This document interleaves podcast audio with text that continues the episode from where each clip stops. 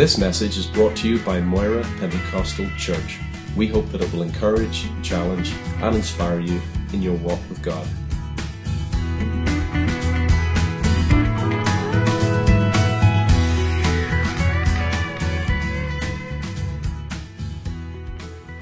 It's time for the Word of God, isn't it? So, book of Psalms. The book of Psalms, Psalm 14.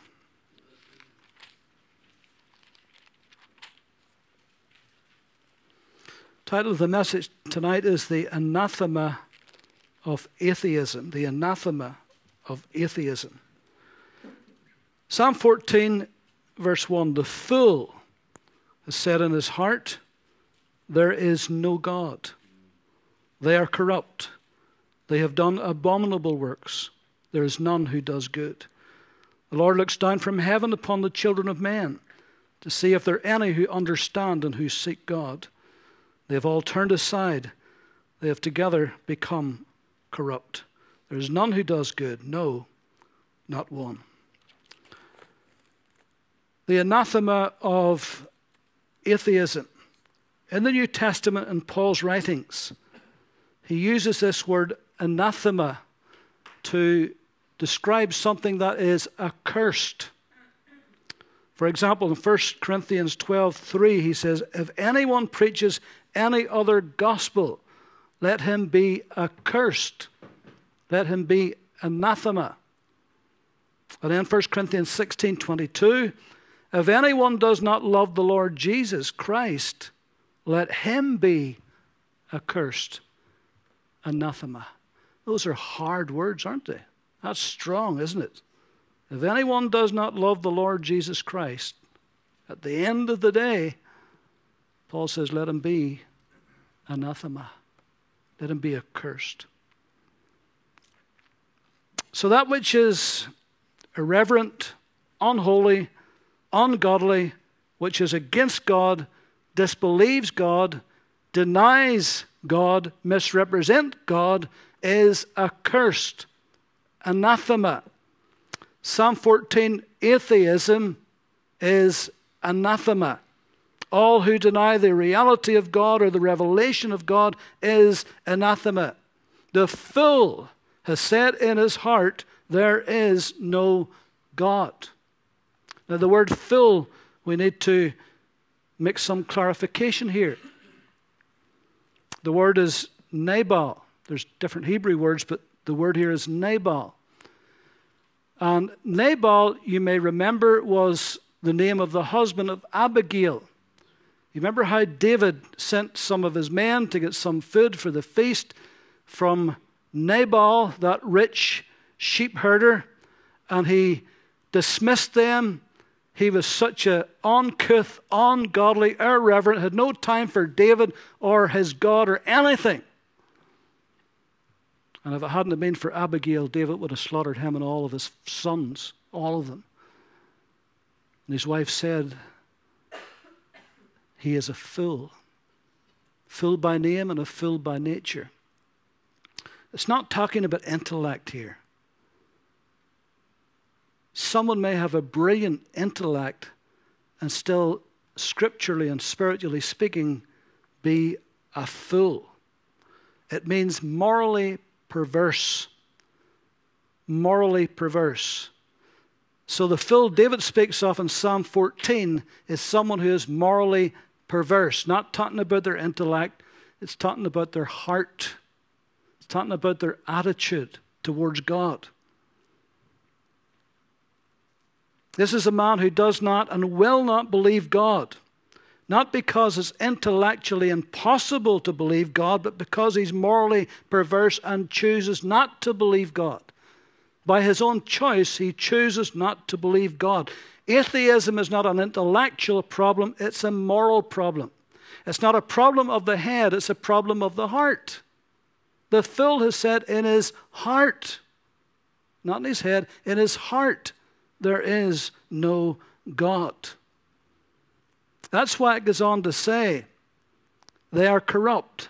They have done abominable works. Now, of course, atheists say that it is unscientific to believe in God, it is unintellectual, it's a denial of free thinking, it's even delusional, some say. Uh, others somehow believe that if we believe in God, then we have parked our brains. Uh, that it's mumbo jumbo, it's just pure superstition that has nothing in fact. But in doing so, they, they are denying that we are spirit. All they're concerned about is mind and body, but we're more than that. We are spirit. We have a spirit, that indefinable but extraordinary part of us that separates from all other life forms on earth. God breathed into man the breath of life. It's more than just breath, it's more than just, it's something indefinable, spirit. God put within human beings. Atheism and evolution cannot and will not accept that we are spirit. Because to do that would require a belief in something that is unquantifiable, that's immeasurable, that you can't put in a test tube, that you can't weigh. And so they said, We cannot believe in that. It's not scientifically observable. Well, neither is love, is it? But we believe in that. What does a yard of love look like? Hmm? And so to accept this, you'd have to put God into the equation. You'd have to put faith to believe into the equation. And once God is introduced, then we become accountable and responsible to God. And atheism will never, ever accept that. They just won't. As an example, let me quote to you Richard Dawkins, who is the arch atheist. In fact, he's more than that, he's an anti theist. Let me explain to you one more time. Atheism, an atheist is someone who does not believe in God. A theist is someone who does believe in God, from theos, God. So a theist is someone who believes in God. When you put the A in front of that little prefix A, atheist means none, a non believer in God. So an atheist is somebody who does not believe in God. Richard Dawkins is an atheist, but he goes further than that. He is an anti-theist. He's not just someone who says, Well, I don't believe in God, so it doesn't matter, so don't bother me. He goes all out to try to denigrate anyone who believes in God. He's so anti God. He's an anti theist. Now, here's what he says discussing whether the universe arose by sheer chance, which is what an atheist and evolutionist believes. Here's what he said Superficially, the obvious alternative to chance is an intelligent designer. But I am afraid I shall give God very short shrift. As an explanation of organized complexity, he simply will not do. Now, that is a stupid, daft, ignorant answer. It doesn't even make sense. He even talks about organized complexity. And yet, in order to deny God, he must say it was pure chance, which is illogical. Pure chance does not create or fashion something that's organized complexity. In effect, what he's saying is, like the scribes and Pharisees said about Jesus, we will not have this man to rule over us. We are our own God. That's what he's saying. Another one who is equally determined to give God short shrift is Harvard scientist George Wald, who's the winner of the 1967 Nobel Peace Prize for Physiology. Here's what he said. This is even worse. When it comes to the origin of life on earth, there are only two possibilities either creation or spontaneous generation. In other words, it just happened. So he says there's only two possibilities either creation or spontaneous generation. And then he says spontaneous generation was disproved 100 years ago. Actually, it's come back in vogue again because they keep going back to it. But he said it was disproved 100 years ago, but that leads us to only one other conclusion that of supernatural creation. But then listen to what he says. We cannot accept that. Therefore, we choose to believe the impossible that life arose spontaneously by chance. In other words, I don't believe that life rose spontaneously by chance, but I'm going to believe it because I don't want to believe God. I mean, that's terrible, isn't it? But at least he's been honest. At least we know where he stands. He will not believe God, but he chooses to stand up for something he really doesn't believe in either spontaneous generation. He just does not believe in it. But he says, I'll accept it because that's better than believing in God. That's atheism for you. Now, let me talk to you uh, a few moments tonight about the two witnesses. No, not the two witnesses in Revelation 11, in case you're wondering. The two witnesses in Romans chapter 1.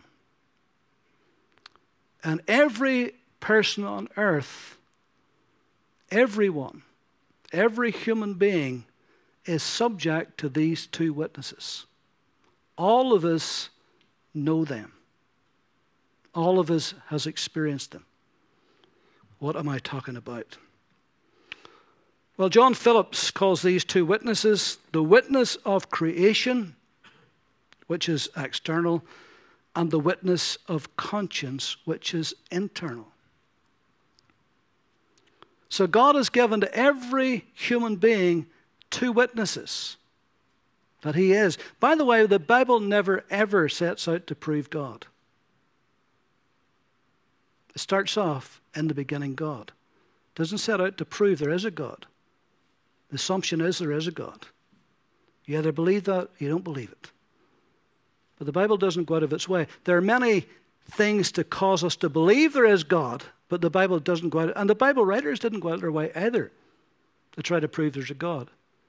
It starts off with the assumption, well, there is a God, in the beginning God, so let's move on from there. So, in Psalm 19, just as an example, just for a moment, let's talk about the witness of creation.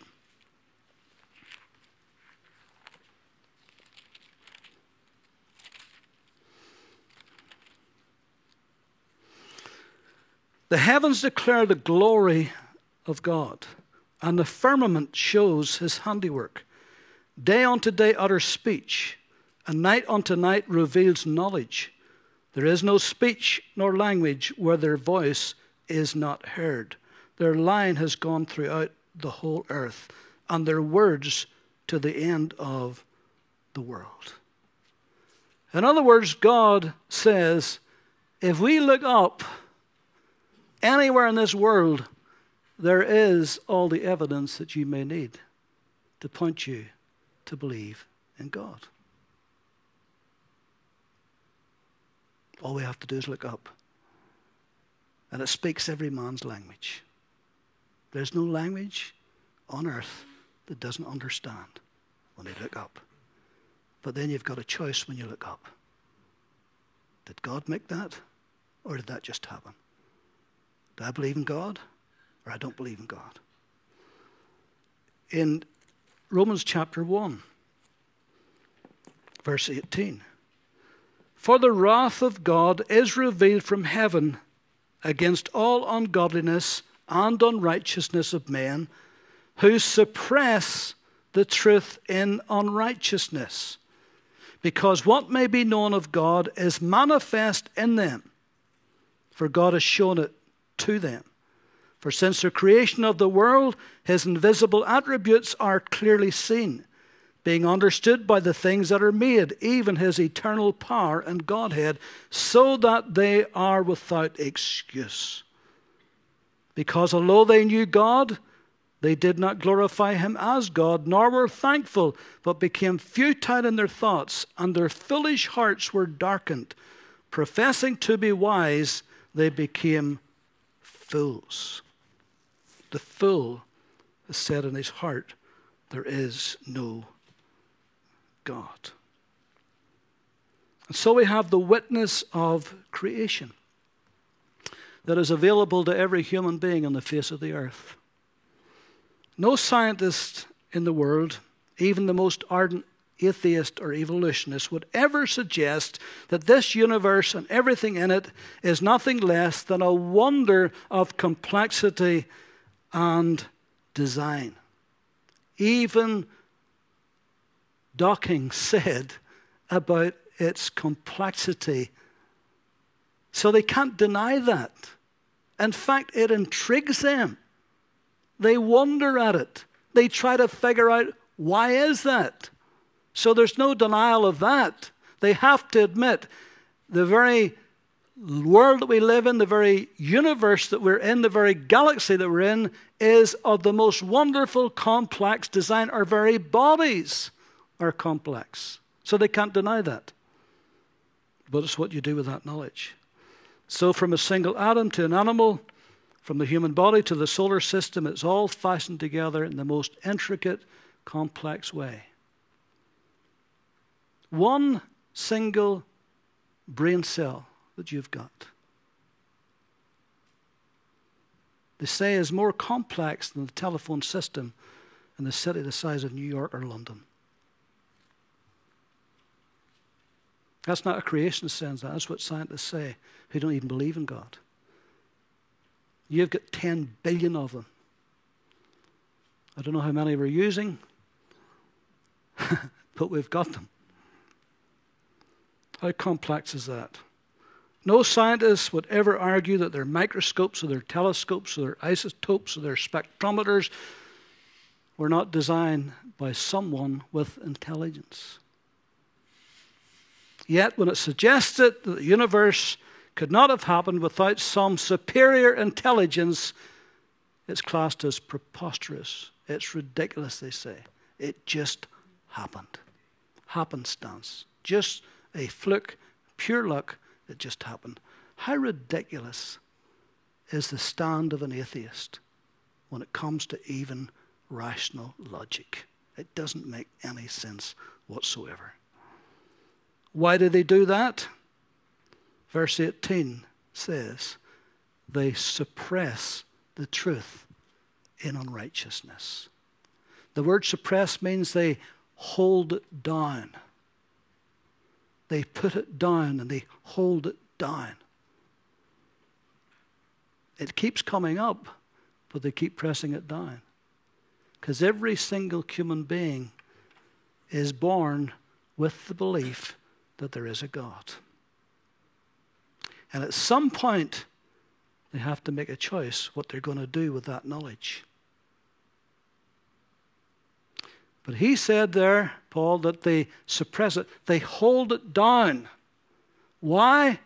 Because to believe in God means you're accountable and you're responsible, and it may change your lifestyle. And you may not want your lifestyle changed. So, what are you going to do? You're going to suppress it. You're going to hold it down. You're going to say, I don't believe in it. And that's what they do. Of course, they say they never believed in it. But children are not born atheists. They may be born into atheism, they may be born in an atheist family, but they're not born atheists. There's an instinctive belief, even if they don't say God, something greater, some superior intelligence, something had to make all this. To believe that it just happened borders on the insane. It's ridiculous. But then there's the witness of conscience. There's these two witnesses. Notice what it says in verse 19. Because what may be known of God is manifest in them, for God has shown it to them. You see, it's a problem of the heart, not the head. It's manifest in them. Everyone has a conscience. We're born with a conscience. We instinctively know right from wrong, good from evil. Even the smallest child, it's not very old until it knows right from wrong. And it'll test you, won't it? It'll push the limit as much as you'll let it because it's instinctive. It knows, it's got a conscience. Adam instinctively knew the moment he had disobeyed God, he was wrong. He knew it. He ran and he hid himself from the presence of God. Nobody had to tell him. He knew. He knew it was wrong. He knew he'd disobeyed. And immediately his conscience checked him. David sinned with Bathsheba and he knew it was utterly, utterly wrong. And for a whole year, his conscience never let him give any rest. You read it in one of the Psalms for a year, it says as if his bones were being crushed. He could not let it go. His conscience pricked him continually.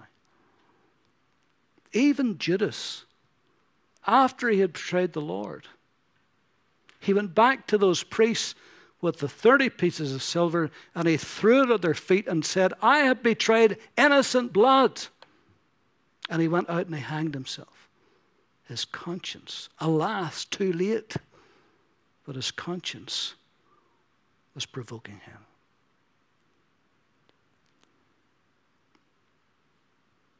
But we can't suppress our conscience. We can hold it down. We can override it until it is seared and hardened and calloused. That's why people can continue to go on and sin and deeper sin and greater sin. And we talk about people who has no conscience. Yes, they have, but they have suppressed it and they've pushed it down to the point where it becomes hard and calloused. And it takes much more for that conscience to be moved continually.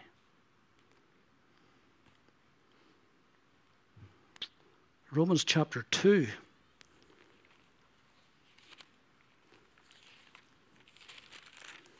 In fact, if I can just read this from the New Living Translation for you.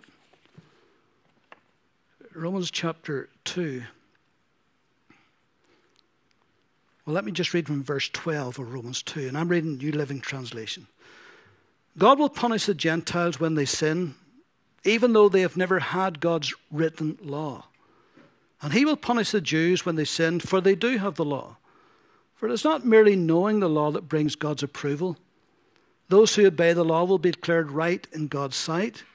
Even when Gentiles who do not have God's written law instinctively follows what the law says, they show that it is in their hearts they know right from wrong. They demonstrate that God's law is written within them. For their own consciences either accuse them or tell them that they're doing what is right.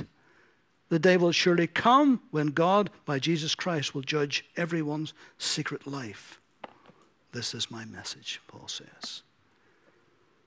So he says in Romans 1 it is manifest in them. Conscience. So God has given every human being on the face of the earth, he has given them these two witnesses the witness of creation, which is external, and the witness of conscience, which is internal. This is why Paul says, and we read it, they are without excuse. You say, now hold a minute. Looking up at the stars is not going to save anybody. That's true. Your conscience is not going to save anybody. That's true. But what it does is it points us to the one who can and will save us. But it's what we do with that. If someone who's never heard of Jesus and he's out there in the Gobi Desert, say, and he's sitting looking up at the stars at night, the Milky Way, the thought comes to him, how did that happen? God must have made that happen some being beyond this earthly life must have made this. And God, I would like to know who you are. If you made all of this, I want to know who you are. And if somebody thinks that, God will go out of his way to make sure he knows about his son somehow. You remember the Ethiopian eunuch who went to Jerusalem at the feast? He went there and listened and heard, but obviously didn't get any satisfaction. He was still searching and seeking, wondering, and how out in the wilderness he's reading the scroll of Isaiah. And in effect, he's saying, I don't understand, but I want to understand. And what does God do? What does God do? God gets Philip, who's in the middle of revival, to quit the whole thing and go out and find that one man in the middle of the desert. You see, if somebody just acknowledges that there's someone or something beyond me and beyond this life that created all this, that's a start. That'll not save you, but it's a start. It gets you on the right track. It gets you wondering. And if they say, God, show yourself. Come to me some way. You know, there's much talk today about Muslims and Islam and what's happening in the Middle East. But what we're not hearing uh, is happening a lot is that many Muslims are coming to Christ. And many, many times it's because they've had a dream or a vision of Jesus. Now they know about Jesus in their own writings, the prophet Jesus. But suddenly they get a vision of Jesus and they don't know what to do. It's what they want the truth. And they want to find more about this Jesus. And so they pray. And many a one has come away from that, and God has sent somebody across their path or directed them to go to somebody, and they've found Christ. I've just finished reading a book, and I don't often, often advertise books, but I've just finished reading a book, and it's, a, it's an interesting little book. Sally read it too. It's called Seeking Allah, Finding Christ. And it helps you to understand where a Muslim comes from. He was a Pakistani Muslim brought up in America, in a, in a Muslim family in the States. And he went to college and he met this Christian guy, and uh, this over a period of a few years, and how eventually he found Christ, seeking Allah, finding Christ. And, and he goes into the whole background of, of the different beliefs that Muslims have uh, and, and all the rest. And it's fascinating to read. It's a paperback, get in the faith it's fascinating read.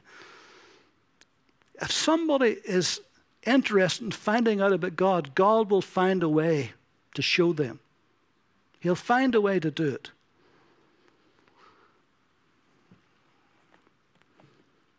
And so, the fool has said in his heart, There is no God, but God gives us two witnesses witness of creation, witness of conscience. It's never a head issue, it is always a heart issue. It's not a mental problem, it's a moral problem. Atheists will try to say, they'll try to keep it in the mind, but it's the heart. And if we can get them to acknowledge it's a heart problem, it's not a head problem. Now, let me just continue just for another few moments. In John chapter 6,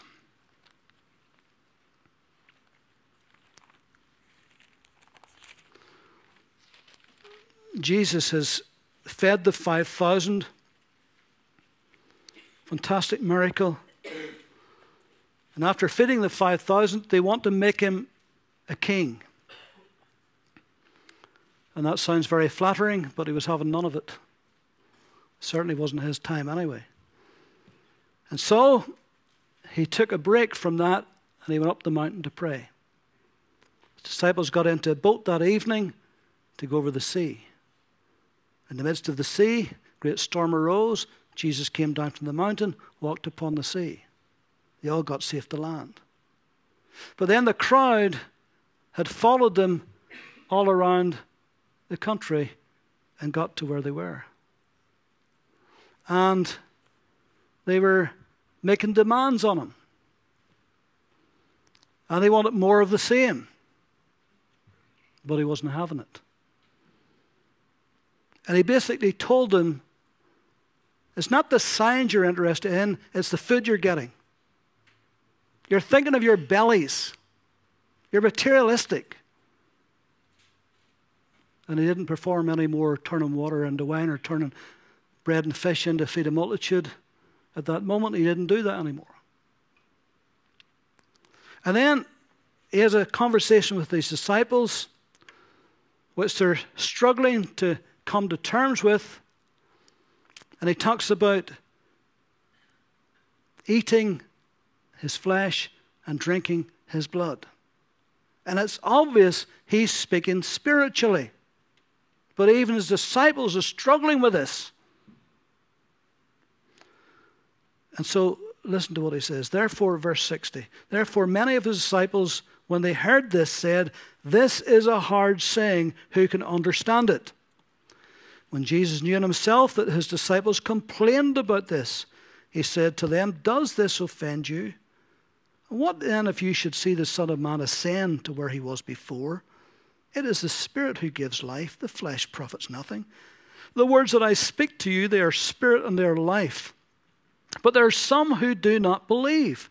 For Jesus knew from the beginning who they were who did not believe and those who would betray him. And he said, Therefore I have said to you that no one can come to me unless it has been granted to him by my Father. Note this, verse 66. From that time, many of his disciples went back and walked with him no more. See, these were the ones who enjoyed the miraculous, loved the food that was served up, loved to be in that moment, but when Jesus put some pressure on them, they melted away like snow of a dike, as we would say. And they were gone. Lots of them. Many of the disciples went back and walked no more with him. Jesus said to the twelve, Do you also want to go away? But Simon Peter answered him, Lord, to whom shall we go? You have the words of eternal life. Also, we have come to believe and know that you are the Christ, the Son of the living God. They turned away. They walked away. They rejected Christ. They turned their back on him and they walked away. But the disciples said, We're not walking away because you alone have the words of eternal life. Where else can we go? Who else could we turn to? Now, here's the problem men will either turn to Christ or they will turn away from Christ. They'll either turn to Christ or they will walk away. But if they walk away, what are they walking to? Who are they walking to? Where are they walking? What are they going to do? Because Christ alone has the words of eternal life. He's the only answer.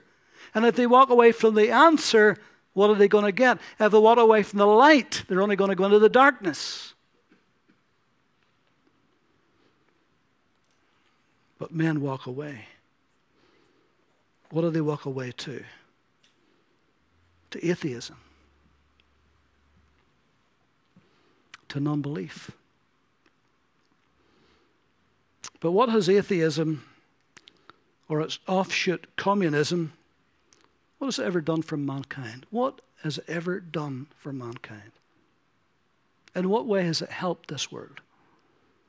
What did the former Soviet Union produce for this world, for mankind? Hmm? What is North Korea producing at this moment for mankind, for its own citizens? Nothing but starvation and bondage. What about China and Cuba? What about the millions that were slaughtered? Their own people their own subjects, slaughtered by the millions. What has it done for mankind? Why do they need to build iron curtains and great walls and bars and fences and high security? Is that to keep people out? It's more to keep people in. It's more to keep their own citizens in than it is to keep people out. Because once they get out from that, and once they go into the, particularly to the Western world, and they see how the other half lives, they're very dissatisfied. They're not happy about it. Pastor Alexander in Ukraine, and they lived under communism for many, many years. He told us, he says, he says, we had no idea. He says, we hated the Americans, and we had no idea why we hated Americans. We were just brought up to be told to hate Americans. He says, we called our dogs American names. He says, that's how bad it was. But he says, when communism fell, and we get a taste of what you lot has got, he says, we want it more. We got the freedom to worship.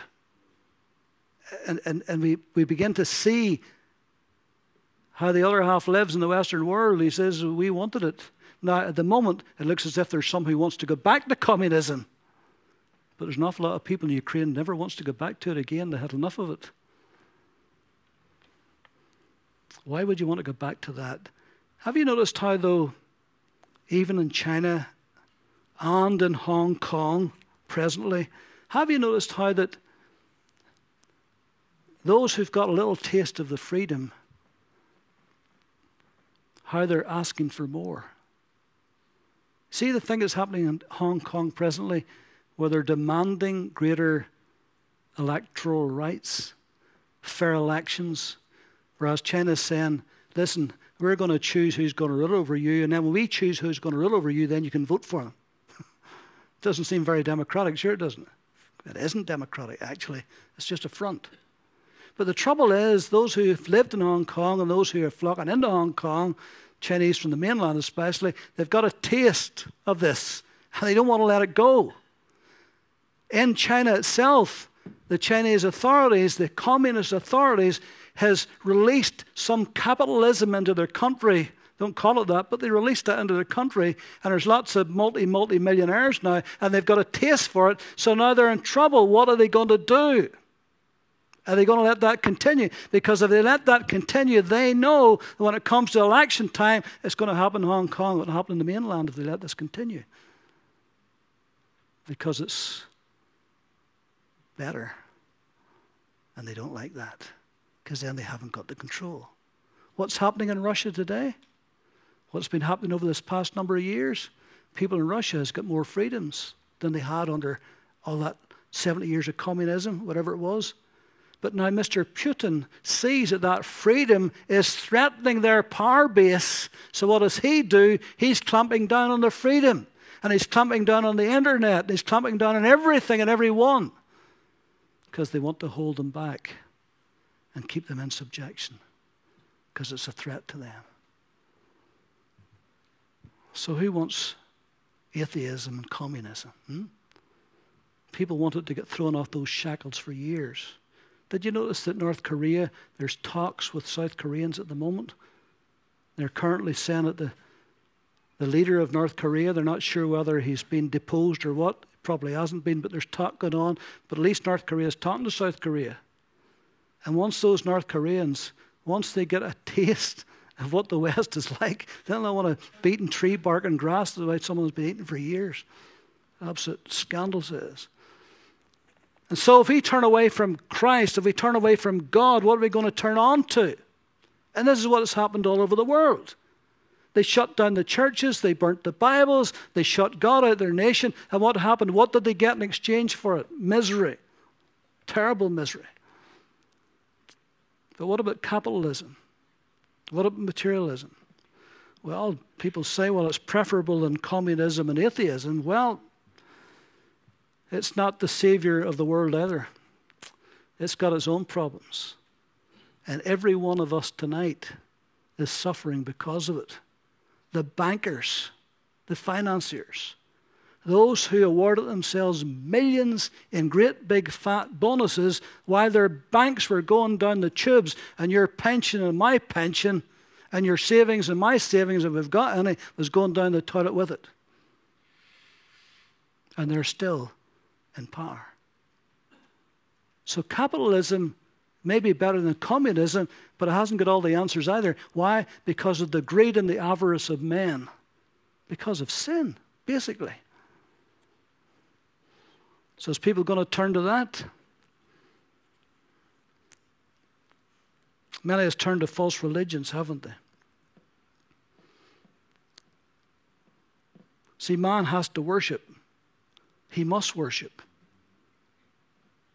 He's created to worship. It's in his DNA. He's built to worship. And if he doesn't worship the Creator, he will worship the creature. And that's what Paul says in Romans 1.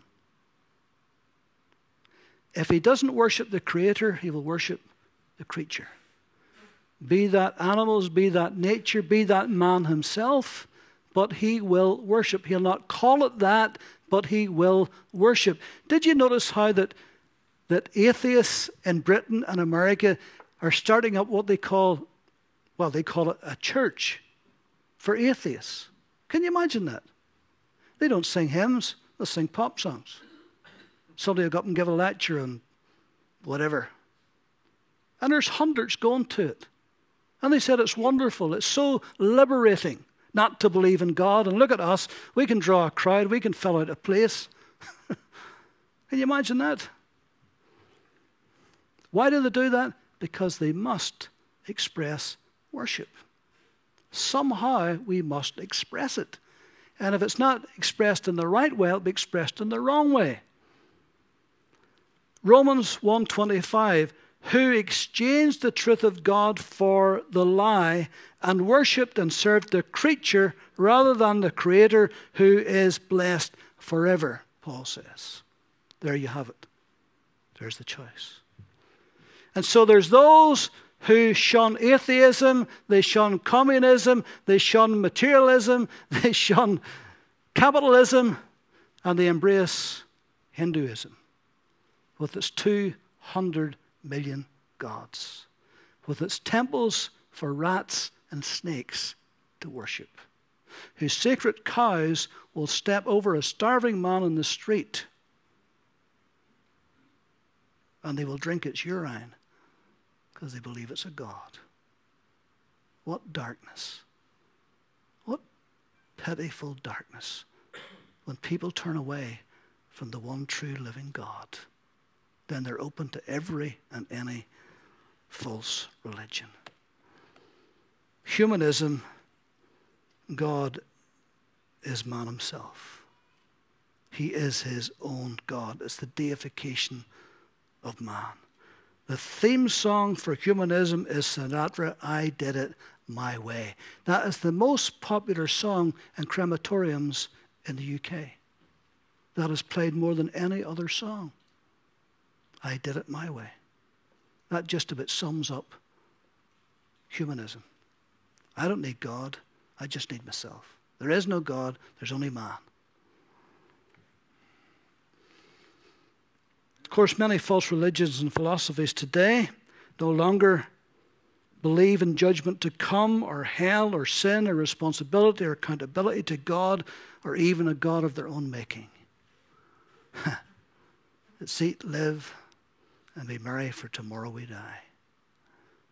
Hmm? Live like a dog, buried like a dog, and that's it. There's nothing beyond. Isn't that a shame? So, this is the anathema of turning away from God and from the truth. An atheist was arguing with a Christian. The Christian was making out that if you become a believer in Christ, your life will change, you'll be a different person, you'll be more amenable to being Christ like, and so forth. And the atheist was having none of it. He says there's no absolutely no difference. Whether you believe in God or don't believe in God, believe in Jesus or don't believe in Jesus. Makes no difference. So the Christian says, Well, Let me put it to you this way. You're in New York City, it's late at night, you're driving home, you're late, you take a shortcut because you want to get home. And you know the area that you're going to go through is very dangerous with gang warfare. There's shootings, there's drug dealing every day. It's a dangerous place. But you're in a hurry, you're going to take a shortcut, so you do it. Unfortunately, halfway through it, you get a flat tire. So you get your tire out of the boot, you're down on your knees, you're fixed it, you're very, very anxious because this is a dangerous, dangerous place you're in, and it's dark everywhere around you. While you're fixing your tire, a door opens from the other side of the street, and about 10 or 12 young men come walking out of that door and they're walking towards you. Now, he said, tell me, would you would rather that those 12 young men, would you rather they're coming out of a Bible study or a bar? he would rather they're coming out of a Bible study than a bar. He'd feel a lot safer. And he was making the point that Christ changes our lives for the better, for the absolute better. Atheism is anathema to God. It's an affront to God. It's an insult to the Creator. And one day it will be judged. So, what can we do for those who are atheists? Try to love them and reach them. Try to love them and reach them. It's all you can do, isn't it? There's some, of course, they just put it up as a front to stop you preaching at them. They think that'll throw you off. some of them say that, but in their heart of hearts, they don't really believe it, but they say it. But there's others who do believe it. And they're living in absolute darkness. And we need to pray for them. You may have a family member who claims to be an atheist. I don't know. You need to pray for them. But somehow God, in His mercy, will give them chances that their eyes will be opened to the truth. And they'll come to Christ. They'll come to the light. Because if they don't come to the light, they're going to walk further into the darkness. If you read Romans 1 further on, the read didn't read, you'll see that those who refused Christ, who refused the light, who did not believe in God, they went further and deeper and further and deeper into darkness till God gave them over to it. Let's pray.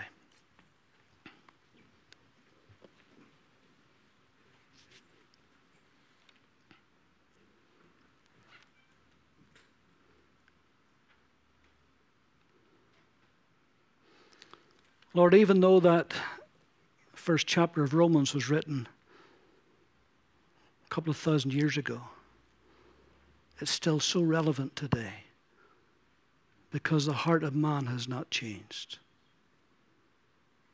It is still the same as it ever was.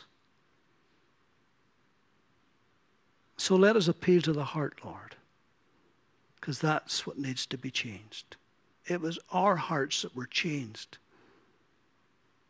We became believers. Not because what was in our head, but because of what was in our heart. So we give you thanks for your word that enlightens us, makes us wise unto salvation. Lord, if there is a family member who is an atheist, we pray for them.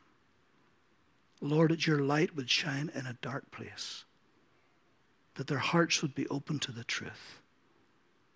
And Lord, that you would change them. In Jesus' name, amen.